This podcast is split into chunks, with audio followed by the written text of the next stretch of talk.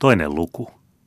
Sota leviää sisämaahan ja minä saan heti aloitteeksi juosta kilpaa kasakan hevosen kanssa. Rajamajuri otti minut mielihyvin veronkantoapulaisekseen ja sain hoitaakseni kiteellä olevan Suorlahden kartanon. Täällä eli vielä parisen vuotta rauhan miehenä. Mutta idästä päin alkoi kuulua yhä pahempaa, kunnes synkkiä aavistuksia synnyttäen levisi tieto onnettomasta taistelusta Pultavan luona, jossa siihen saakka voittamaton kuninkaamme oli lyöty ja josta he joukkojensa jäännösten kanssa oli painut Turkinmaalle.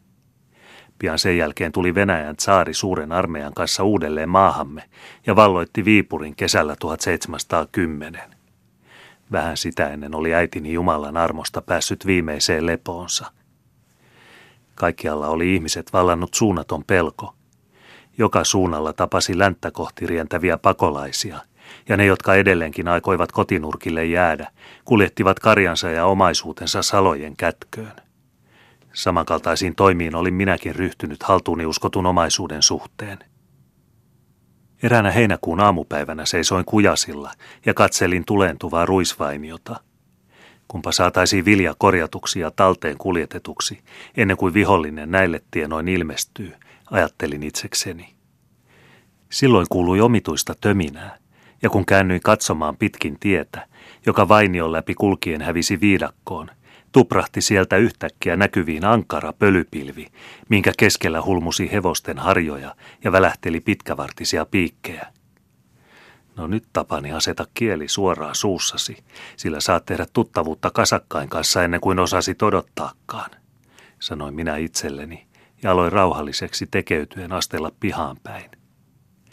Olisin kyllä hyvin ehtinyt juosta rantaan, työntää kaikki kartanon veneet vesille ja päästä saarten suojassa pakoon – mutta isäntävelvollisuuteni pidätti minua alallaan. Pihalle päästyäni olivat kasakatkin jo kintereilläni, ja siinä tuokiossa olin minä pölyisten, parrakasten miesten ympäröimänä. Päällikkö laskeutui hevosen selästä, astui eteeni ja kysyi, olinko minä kartanon omistaja tai hoitaja.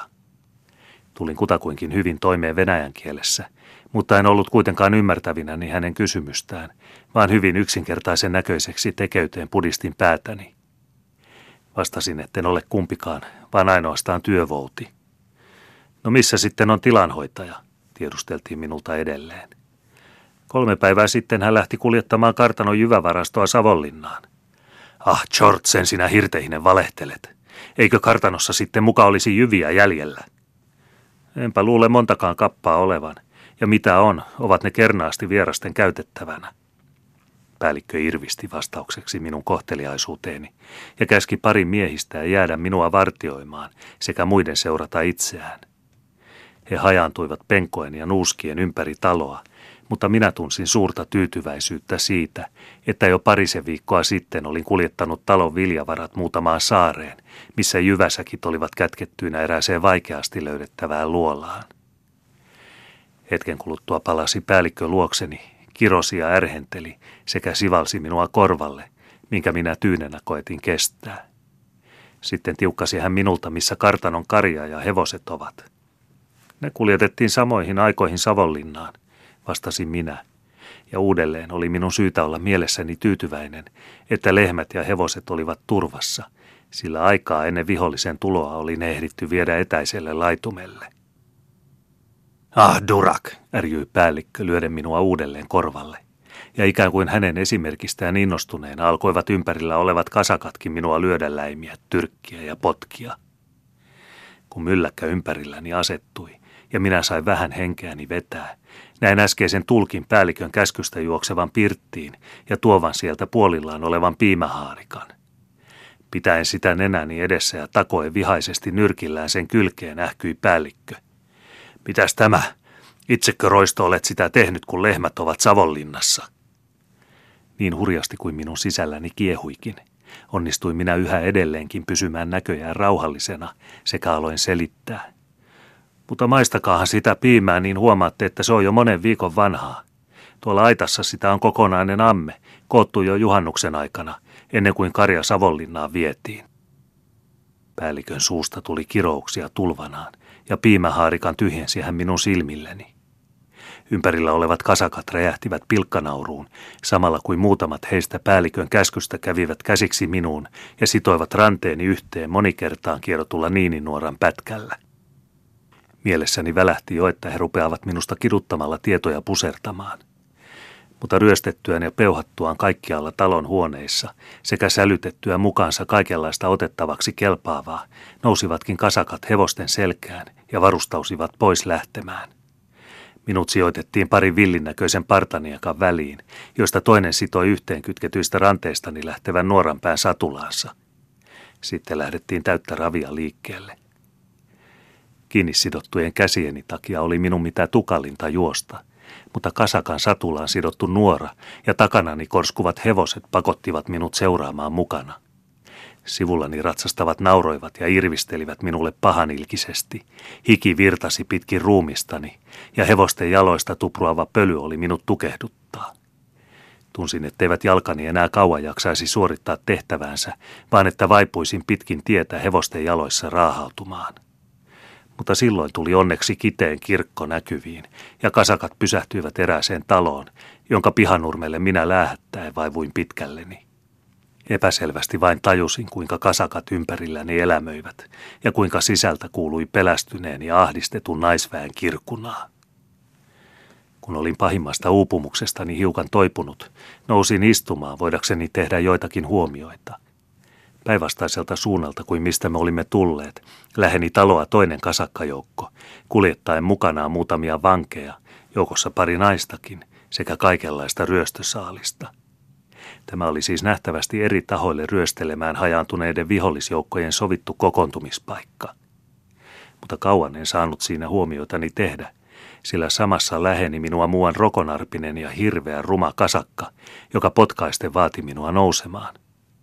Sen tehtyäni päästi hän siteet ranteitteni ympäriltä ja alkoi sitten kiskoa vaatteita päältäni, niin että minä lopuksi seisoin siinä ilkosen alasti virnottavan kasakkajoukon keskellä. Mitähän iloa sinulle tapani poikaseni nyt aiotaan valmistaa? Kysyin itseltäni, kun samalla huomasin kasakkain parin kohtaan pihamaalle puuhaavan nuotioita. Ensiksi ajattelin, että vihollinen aikoi minut ja toiset vankinsa roviolla korventaa. Sellaisia julmuuksia oli kuultu vihollisten Inkerissä ja Käkisalmen puolella yllin kyllin harjoittaneen. Katselin jo ympärilleni, mistä saisi jonkinlaisen aseen käsiini temmatuksi, puolustaakseni sillä itseäni niin kauan kuin suinkin, ja saadakseni kärsimieni kolhujen korvaukseksi lähettää manalaan edes muutamankaan noista ympärilläni pauhaavista paholaisista. Maltoi kuitenkin vielä mieleni, ja odotin, kunnes minuun ruvettaisiin uudestaan käymään käsiksi. Pian huomasin kuitenkin nuotioiden suhteen erehtyneeni. Kasakat olivat nimittäin saaneet käsinsä muutamia lehmiä, joita he nyt ryhtyivät pihalla teurastamaan, ja nuotiot oli viritetty lihojen paistamista varten. Äskeinen riistäjäni, joka nyt omien repaleisten housujensa sijalle oli pukenut minulta anastamansa, lähestyi jälleen ja viskasi minulle risaisen ja pahoin likaantuneen pellavapaidan. Se oli nähtävästi ollut pitkät ajat hänen omilla hartioillaan, ja vaikka minulla ei suinkaan ollut halua sellaista jätettä päälleni pujottaa, tuntui toiselta puolen alastomuutenikin siksi nololta, että katsoi lopulta parhaaksi ottaa antimen kiltisti vastaan. Jalomielinen lahjoittaja seisoi vieressäni, kunnes olin saanut repaleen ylleni, minkä jälkeen hän parin toverinsa avustamana köytti käteni jälleen yhteen. Sen jälkeen tyrkkäsivät he minut tallin päässä olevaan pieneen ruoka-aittaan ja pönkittivät oven ulkoa.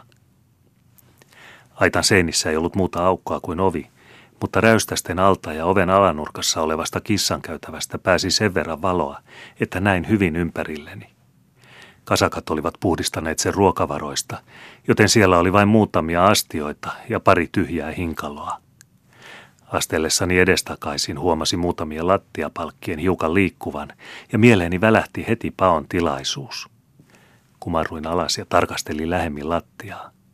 Lankut olivat irtonaisina poikkiniskojen päällä, joten niistä verraten helposti saattoi muutamia siirtää paikoiltaan. Eräästä suuremmasta raosta näin myöskin, että lattian alla oli kyllin tilaa miehelle ryömiäkseen ulos. Nyt oli päästävä vain selville siitä, kuinka tarkkaan aittaa vartioitiin, ja sitten yöllä yritettävä, sillä kaikesta päättäen aikoivat viholliset tähän yöpyä. Muutamista seinäraoista tirkistelemällä sain selville, ettei aitan ympärillä liikkunut vartijaa, Mutta sen sijaan oli toinen nuotioista lähellä aitan ovea, ja sen ympärillä hääräsi joukko kasakoita syöntipuuhissa. Sen paremminhan heidän kannaltaan katsoen ei kannattanutkaan vartioida sisään suljettua ja käsistään köytettyä vankia.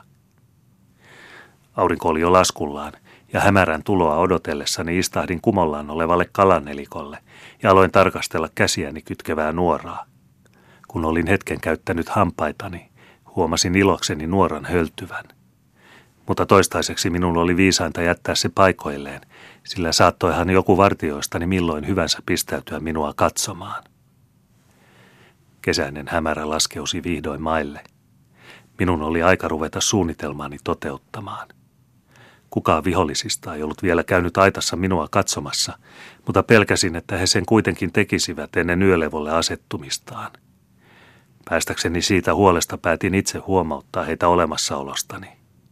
Kumarruin kissareijästä tähystämään nuotiolle.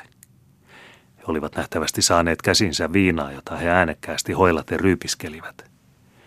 Hyvä on, ajattelin minä. Tuo edistää vain minun tarkoituksiani. Toiset heistä – nähtävästi vartiolta vasta palanneet, olivat vielä syöntipuuhissa, paistaen piikkiensä kärissä lihakappaleita.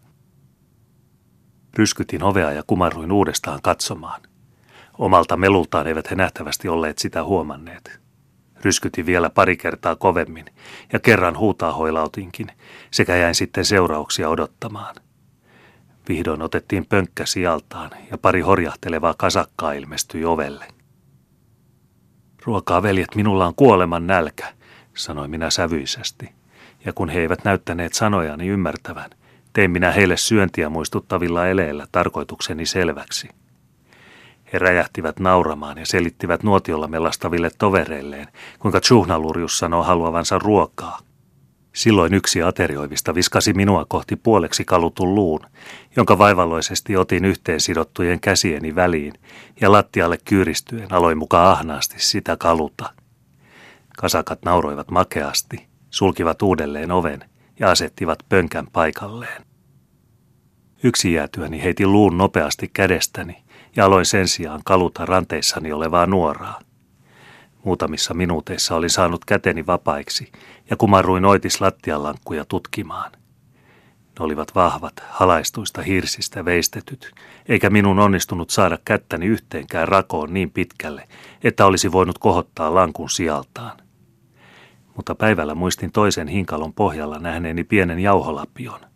Se oli koivupuuta ja hiukan kouruksi veistetty – mutta siitä huolimatta sain minä sen soveltumaan suurimpaan lattiarakoon ja kohotetuksi sillä sen verran lankkua sijoiltaan, että käteni sopi paremmin rakoon. Nyt sain yksi kaksi väännetyksi lankun paikaltaan. Vieressä olevalle tein saman tempun ja sitten laskeuduin viivyttelemättä lattian alle. Kivialassa oli ympärinsä suuria aukkoja ja eräästä peräseinällä olevasta ryömin ulos. Ensinnä pistin siitä vain pääni varovasti esille – ja tähystelin ympärilleni. Sillä puolella ei ainakaan lähettyvilläni näkynyt vartioita, ja etäämä sen hämärän takia voinut nähdä. Muutaman sylenpäässä aitasta alkoi ruispelto, ja ensimmäinen työni oli nyt ryömiä sinne. Kasakat hoilasivat yhä nuotioiden ääressä pihalla sekä sisällä asuinrakennuksessa. Heidän liekaan pantuja hevosiaan oli syödä järskyttelemässä ympäri ketoja ja pellon pientareita – Lähdin rohkeasti ja Jumalaan turvaten liikkeelle. Pitkälläni kosteassa ruohossa ryömien pääsin muutamassa tuokiossa ruispeltoon. Siten ensimmäisen suojan saavutettuani pysähdyin hetkeksi ja käännyin taakseni silmäilemään. Muuan puolijuopunut kasakka tuli samassa aitan taakse ja luulin jo heidän vainoavan pakoani. Mutta hän oli nähtävästi tullut vain hevosia katsastamaan, sillä hetkisen kuluttua palasi hän takaisin pihalle – Kevein mielin lähdin kiireesti konttaamaan pitkin peltoa eteenpäin. Kuljettuani siten vielä toisenkin, ohraa kasvavan pellon halki, huomasin edessäni riihirakennuksen mustine oviaukkoineen. Sen takaa alkoi pienoinen, lyhyttä heinää kasvava luhtaniitty, joka toisella reunalla rajoittui vähitellen metsäksi ylenevään viidakkoon. Kun vartioita ei täälläkään päin ollut näkyvissä – Lähdin mitä suurinta varovaisuutta noudattaa ryömimään pitkin riihen sivua, päästäkseni sen taakse ja sitten pitää sitä suojana itseni ja kartanon välillä, ryömiäkseni edelleen niityn poikki metsään, jolloin pakoni olisi varmasti turvattu. Mutta nurkan ympäri pujahdettua ne oli vähällä tulla pahki kahteen kasakkaan, jotka maassa istuen nuokkuivat riihen seinustalla. Kummankin pyssy ja keihäs olivat seinän nojassa. Vaikka liikuinkin melkein mitään ääntä synnyttämättä, havahtui toinen kasakoista kumminkin heti minun näkyviin tultuani.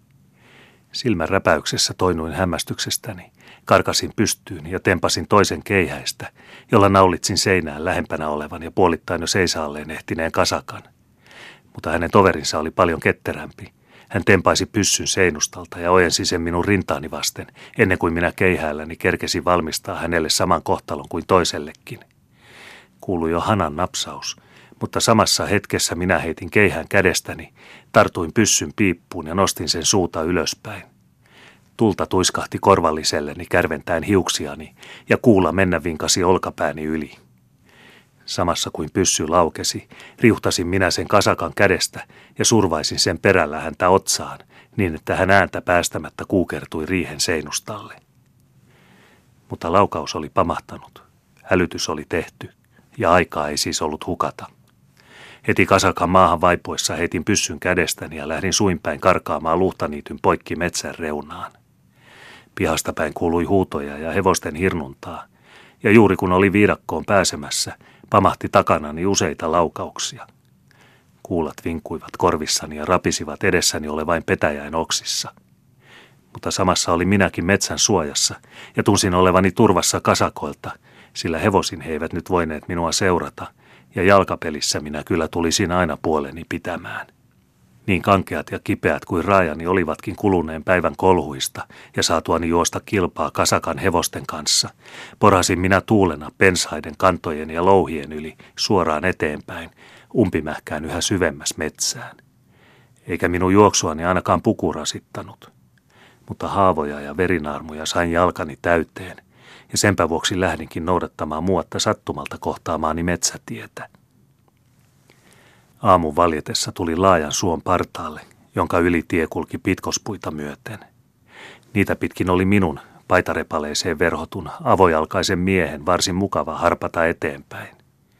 Mutta nälästä ja uupumuksesta olin aivan nääntymäisilläni ja kun lisäksi katsoin nyt päivän valjettua vaaralliseksi jatkaa matkaani ihmisten käyttämiä uria myöten, niin jätin äkkiä pitkospuut ja poikkesin suolle.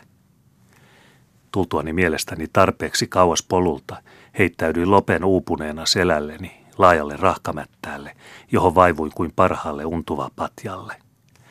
Mättään reunoilla kasvavat suokanervat suojasivat minua siksi hyvin, että minut saattoi keksiä vasta ihan viereen tultua. Porraspuilta lähdettyäni olin hyppinyt pitkin rahkamättäitä, joissa jalanjälkiä ei pitkäksi aikaa jäänyt näkyviin. Saatoin siis kutakuinkin turvallisesti heittäytyä väsymykseni valtaan. Aurinko oli jo noussut ja hiveli tuoreella lämpimällään minun puolialastonta runneltua ruumistani. Jossakin lähelläni äänteli suokurppa ja ylhäällä ilmassa toisteli yksitoikkoista säveltään taivaan vuohi. Pian kuitenkin tunkeutui korviini toisenlaisiakin ääniä, sillä etäältä suoreunolta rupesi kuulumaan takaa ajavien kasakkain huutoa ja ärhentelyjä. Mutta kanervat ympärilläni tuoksuivat unettavasti, ja heittäen itseni Jumalan huomaan vaivuin sikeään uneen. Päivä oli sivuttanut jo puolen, kun vihdoinkin heräsin.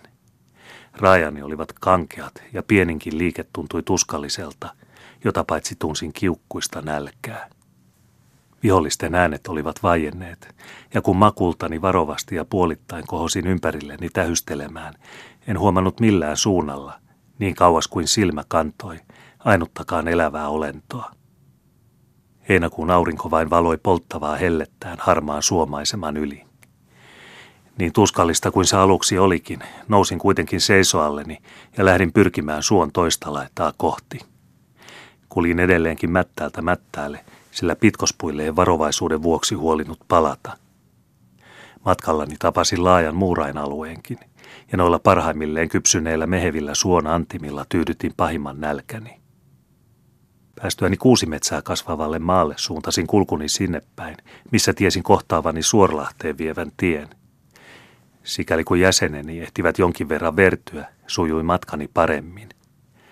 Aurinko alkoi painua jo kuusien taakse, kun saavuin tielle. Ympärilläni oli kesäillan tyyni rauha. Hetken kuunneltuani ja pantuani korvani maata vastenkin, en erottanut muita ääniä kuin lintujen liverrystä. Silloin lähdin rohkeasti kulkemaan tietä pitkin. Siinä kävellessäni muistelin viimeisiä kokemiani, ja minua rupesivat kovasti säälittämään toiset vangit, joita kasakat eilen olivat mukanaan raahanneet. He saivat varmaankin, samaan aikaan kuin minä täällä turvassa astelin, kärsiä kovinta kidutusta minun pakoni tähden. Sivutettuani erään tienmutkan pysähdyin äkkiä kuin salaman lyömänä. Noin parinkymmenen sylen päässä ratsasti käymäjalkaa vastaani kaksi kasakkaa. Ensiksi välähti päähäni ajatus hypätä syrjään ja paeta kuusten suojassa. Mutta se oli myöhäistä, sillä he huomasivat minut luonnollisesti heti ja pyssyään ojentaen komensivat minua pysymään alallani. Rauhalliseksi tekeytyen jäinkin paikalleni, kunnes he ehtivät luokseni. Kudat idjos, minnekä sinä menet, kysyi heistä toinen hevosensa pysäyttäen.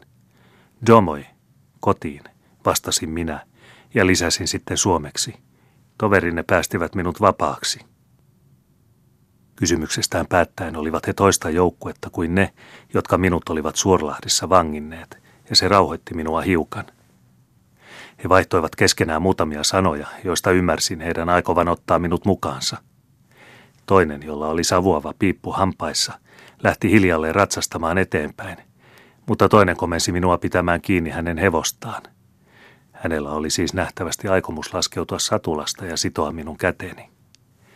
Katso nyt tapani eteesi ja varot toista kertaa joutumasta surman silmukkaan, sanoin itselleni, pitäen tarkasti silmällä kasakan liikkeitä, samalla kuin hänen käskynsä mukaisesti pidin hevosta turvan alta. Kasakalla oli selkänsä takana satulassa kaikenlaista ryöstösaalista, kuparikattiloita, pyttyjä ja nyyttejä – sen vuoksi täytyi hänen satulasta noustakseen ja saadakseen toisen jalkansa niiden yli kumartua syvään. Vilkaisin hänen edelleen ratsastanutta toveriaan ja näin hänen kadonneen saman tienmutkan taa, joka minut vasta ansaan saattoi. Tartuin silloin salaman nopeasti kasakkaan niskasta ja painoin häntä vieläkin alemmas, niin että hän jäi tuohon luonnottomaan asentoon kiikkumaan, voimatta minun niskasta nujertaessani edes huutaakkaan – sitten tempaisin hänen vasemmalla kupeellaan roikkuvan miekan ja upotin sen hänen ruumiiseensa niin, että hän sätkytellen ja koristen putosi alas tielle. Otin nyt kiireesti arvokkaimmalta näyttävät hänen kuljettamastaan ryöstösaaliista sekä hänen miekkansa ja pistoolinsa ja livahdin kuusten suojaan, huolimatta suinkaan jäädä odottamaan, kunnes toinen kasakka palaisi toveriaan etsimään. Päästyäni turvalliseen paikkaan syvemmälle metsään, ryhdyin saalistani tarkastamaan – Siinä oli ensinnäkin villakankaasta valmistettu viheriäinen kauhtana, joka oli minulle heti hyvään tarpeeseen alkavaa yökylmää vastaan. Eräästä sangen painavalta tuntuvasta mytystä löysin lähemmäs tuhat taaleria rahaa ja nahkapussin, jossa oli kultasormuksia, korvarenkaita ja solkia. Sormuksia silmäillessäni osui katseeni muutamaan pieneen kullattuun hopeasormukseen, joka sai minut ankarasti säpsähtämään ja vapisemaan kautta ruumiini. Tempasin kiireesti sormuksen hyppysiin ja katsoin sen sisäpuolelle. Tällöin en voinut pidättää pientä huudahdusta, sillä sormuksen sisäpuolella seisoi kuin seisoikin kirjoitus. Muisto ystävältäsi Tapanilta.